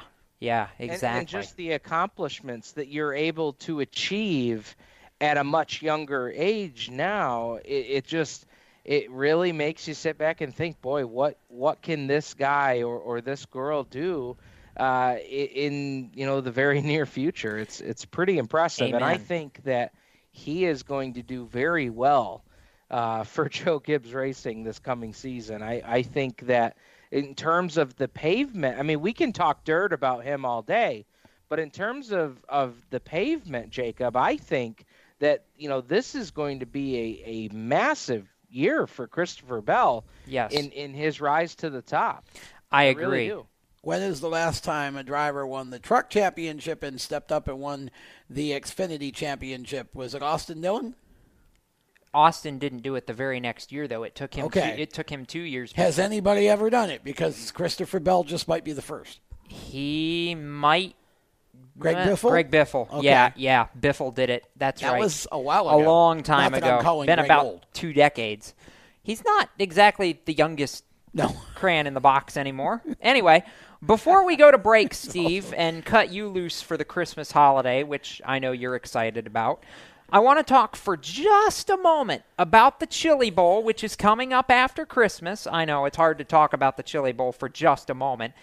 As of December 14th, 304 entries for the 32nd running of the greatest dirt midget race in America, with names like five time winner Sammy Swindell, J.J. Yeley, Chad Boespflug, Paul McMahon, some Bell kid. You look down the list at some of the rookies, Austin Langenstein, for those of us who are in this part of the country, a name that we know very well here around the Charlotte area. Dave Darland is back for another go at the Chili Bowl. You've got Tanner Thorson in the 63 car for Dueling Hayward, along with Brad Sweet in a second Dueling Hayward midget. Oh, by the way, are we psyched yet? Oh, we're psyched, and, and I'm going to throw this out to you, Jacob. I think that this is the single hardest dirt track race to qualify for. Period. Not just not just midget race. You think? This is the single hard. I mean, Tom, I'm I'm trying to think of you know in terms of sheer number of cars, and I think the only event that may rival this is the IMCA Modified Championships out in Boone, Iowa, where Oh, where right, they yeah, well. see five six hundred Yeah. cars compete throughout the week. But I, I, I'm and I'm not taking shots at Boone, Iowa, but I'm just saying the competition level, the the star power, Oh yeah. And and trying to qualify for you know 25, 28 spots in the starting field.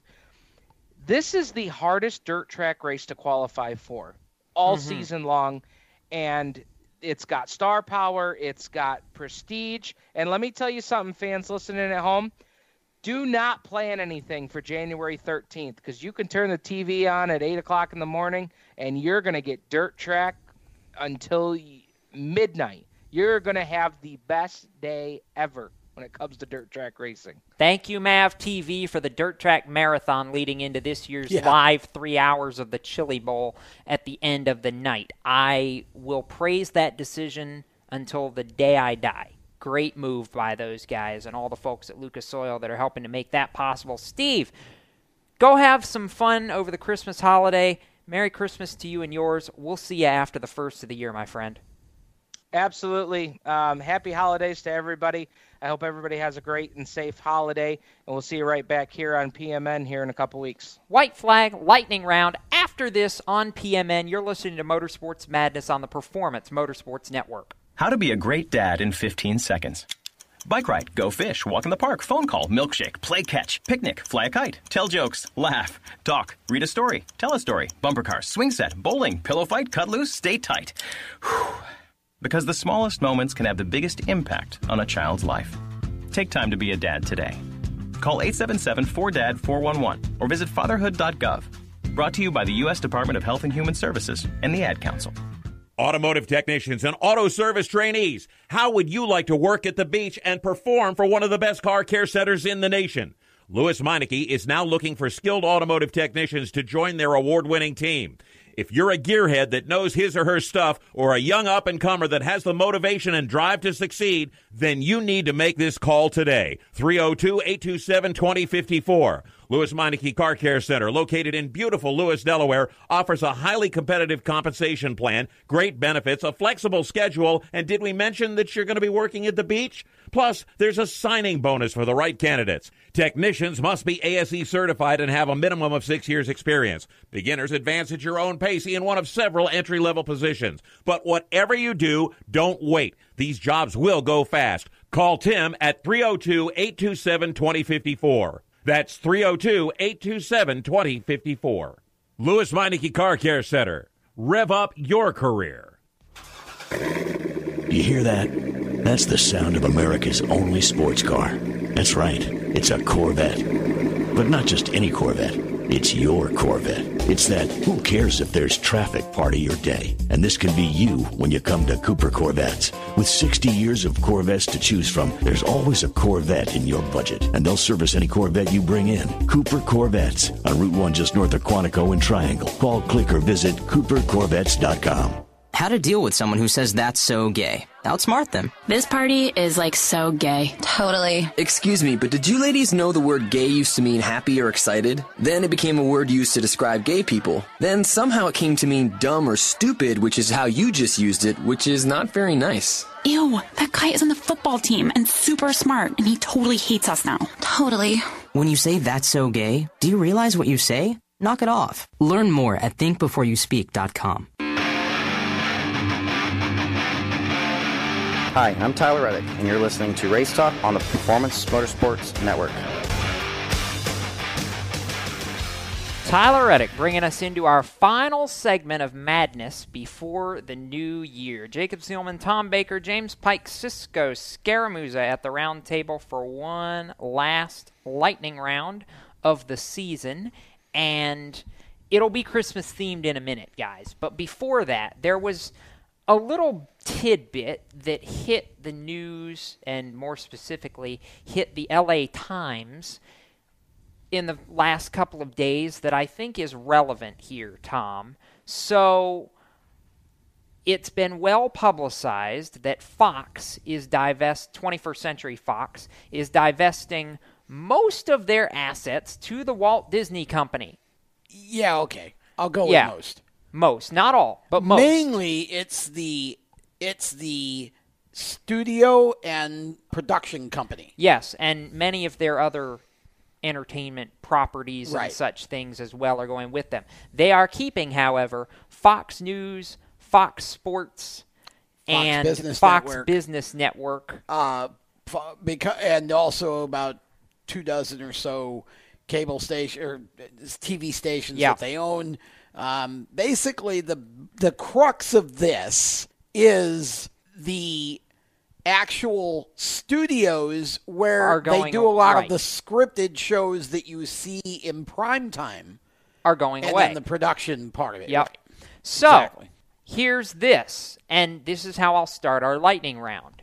How does this potentially affect NASCAR going forward, especially in regards to the broadcast network? Because potentially this could be a good thing. Well, I was talking about this on a different show this morning, and at first, at first glance, you say, well, it wouldn't affect NASCAR at all because NASCAR has a TV package that includes Fox.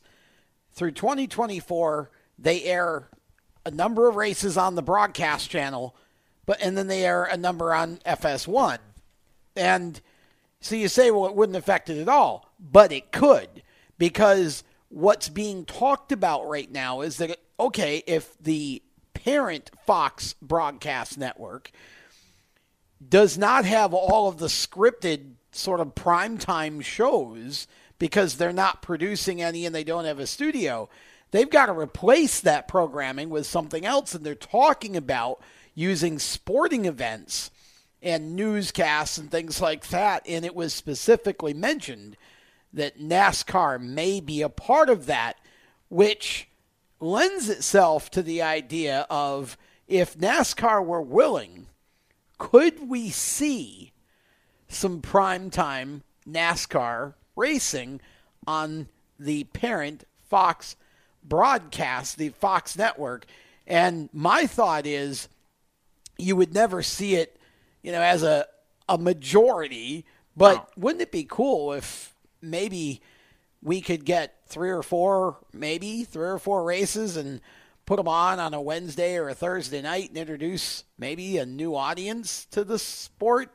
And, you know, you pick your tracks carefully. It wouldn't happen, obviously, for 18, but maybe for 19, wouldn't it be cool to see a few primetime races scattered throughout their part of the schedule? My only thought here, James, is this Bristol in August. Well, Sunday night primetime on Fox. Let's go. Sunday night? Well, wait a minute. August. Or NBC Saturday night, I mean. NBC already has it in August, right? Oh, wait. Yeah, that's yeah. right. So Darn. you, would have to do it if I here, but my see. Okay, either way. wh- Brit- what I would do is I'd take the whole Blessed Truck series And and, put I'd it- put it on in prime time. Friday on night Fox. prime time? Yeah. Well, whatever night doesn't matter. Well, truck races are normally Friday nights for the most part. I mean, the I just that I, are at night. I think it would be amazing Yes, to see the truck. Game no. changer, especially during the summer. Can we do the Brad Keselowski thing and maybe make some of those midweek races? Well, that's Tom what mentioned we were that. just talking about. Yeah. yeah. Well, but like really drive home the mid race or midweek race bit. Like really, like yes. That's what I'm saying. You do something special for the shows, Like but I, I I love you, Jacob, but the Friday night truck thing, I don't think is enough. I think they need to be Okay. like Tuesday, Wednesday nights. Well, you, like I said, you can make Well- the trucks run Tuesday or Wednesday, go back to a But- Thursday Thunder format, run them on Thursday. I mean, the, the, the idea being basically that you replace um, all the just garbage reality shows that end up. Uh, I I keep especially going back to the idea of you know once the main sort of scripted TV season ends towards you know end of April, beginning of May, May, yeah. and you've got the summer block that comes in. Give those spaces to races and just let them. Well, run. but understand that there would be no scripted season after Fox dumps their production in studio. You have all year to work with. And that's what they're talking about. More shows that are live in nature because you don't obviously have a script Right. and they don't have to pre produce. Right. Okay. so you're you're still going to schedule around some scripted stuff a little bit if you go Yeah. that week. Hey, Cisco. Hey, Cisco. Isn't Eldora normally on a Wednesday? Yes, I was just getting ready to go there. The Yeah. Cisco that you and I were Exactly. at. You and I were at the race that needs to go on the on the broadcast network like yesterday. Exactly. Wait, what was it on like Fox Business Yes. last year or something like that? Like, don't do that. Put it on FS1 or put it on Fox. Fox. It's Put it on Fox. Put it on Fox. It's good. It's good enough to where it can be on Fox. Thank And you. Something tells me that if you get smart, and you do the Truck Series right, and if they become the guinea pigs, you add more short tracks, and maybe make that Charlotte race another Fox product in the midweek Or- leading up to or- Memorial Day instead of running the big track, which I don't understand why they do already. Cough, cough, dirt What's- track, cough, cough. What's Cough, the Arca broadcasting deal like right now?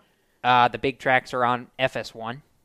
Okay, what about those? See, well, that That's another thought. So- so Yeah. I'm Like that, there's, yeah. there's some possibility here, Jacob. Yeah. So it could affect NASCAR. Yes, it could. Maybe. Let's Maybe, hope. hopefully. Yes, let's hope. Because it could be really a shot in the arm. Yes. Now to continue our lightning round, Christmas wish lists are fun, and I want to ask each of you, and it doesn't have to be from NASCAR; it can be from anything.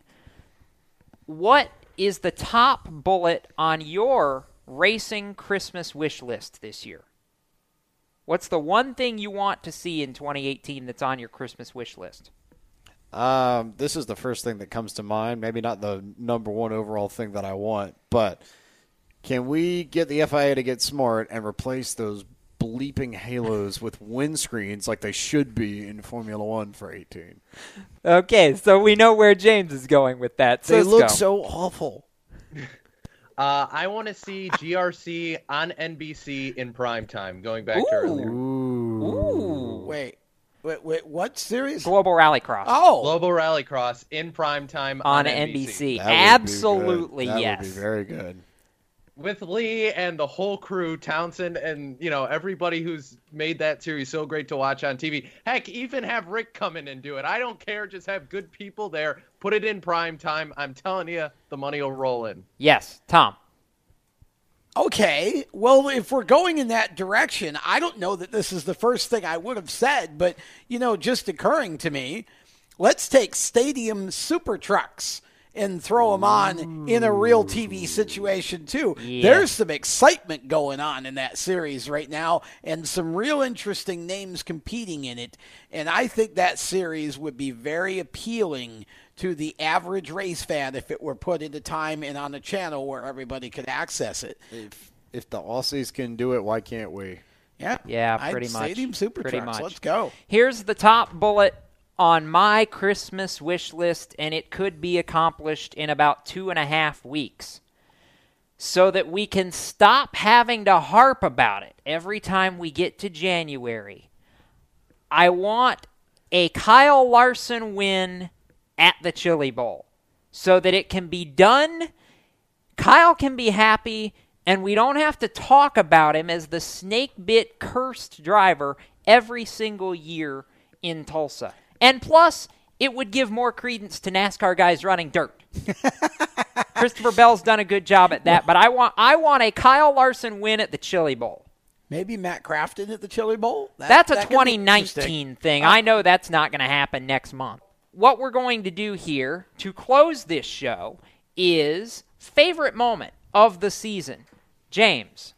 I think I have to go back to that incredible last 20 laps of the throwback 276 at Hickory Motor Speedway for the Cars Tour. That late model stock race to see Justin Carroll and Anthony Alfredo and Austin McDaniel run three wide around that track. Yes. To close out the final quarter of that race was some of the best racing I've seen in a long, long, long, long time. Hopefully, I'll find something across the pond that'll be as good in 18.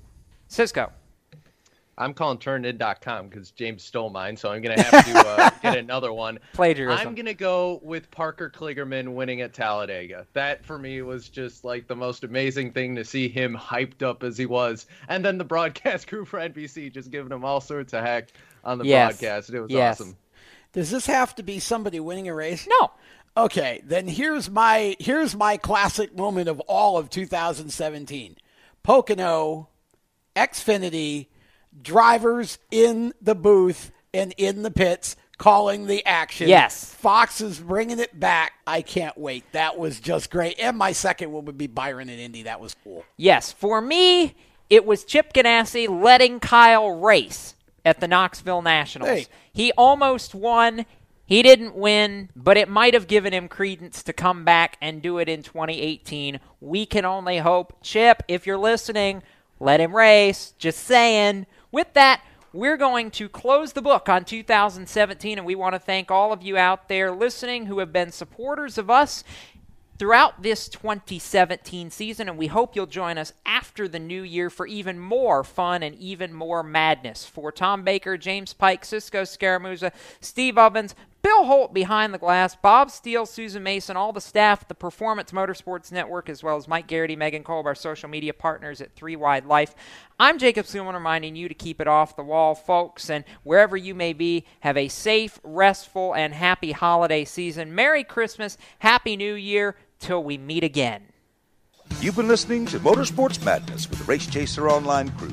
Stay tuned to Performance Motorsports Network for more race talk. For the latest motorsports news, visit racechaseronline.com. Motorsports Madness is a copyrighted production of the Performance Motorsports Network, www.performancemotorsportsnetwork.com. A member of the Scorpion Radio Group Incorporated, and may not be rebroadcast, replicated, or saved in any media without the explicit written permission of PMN.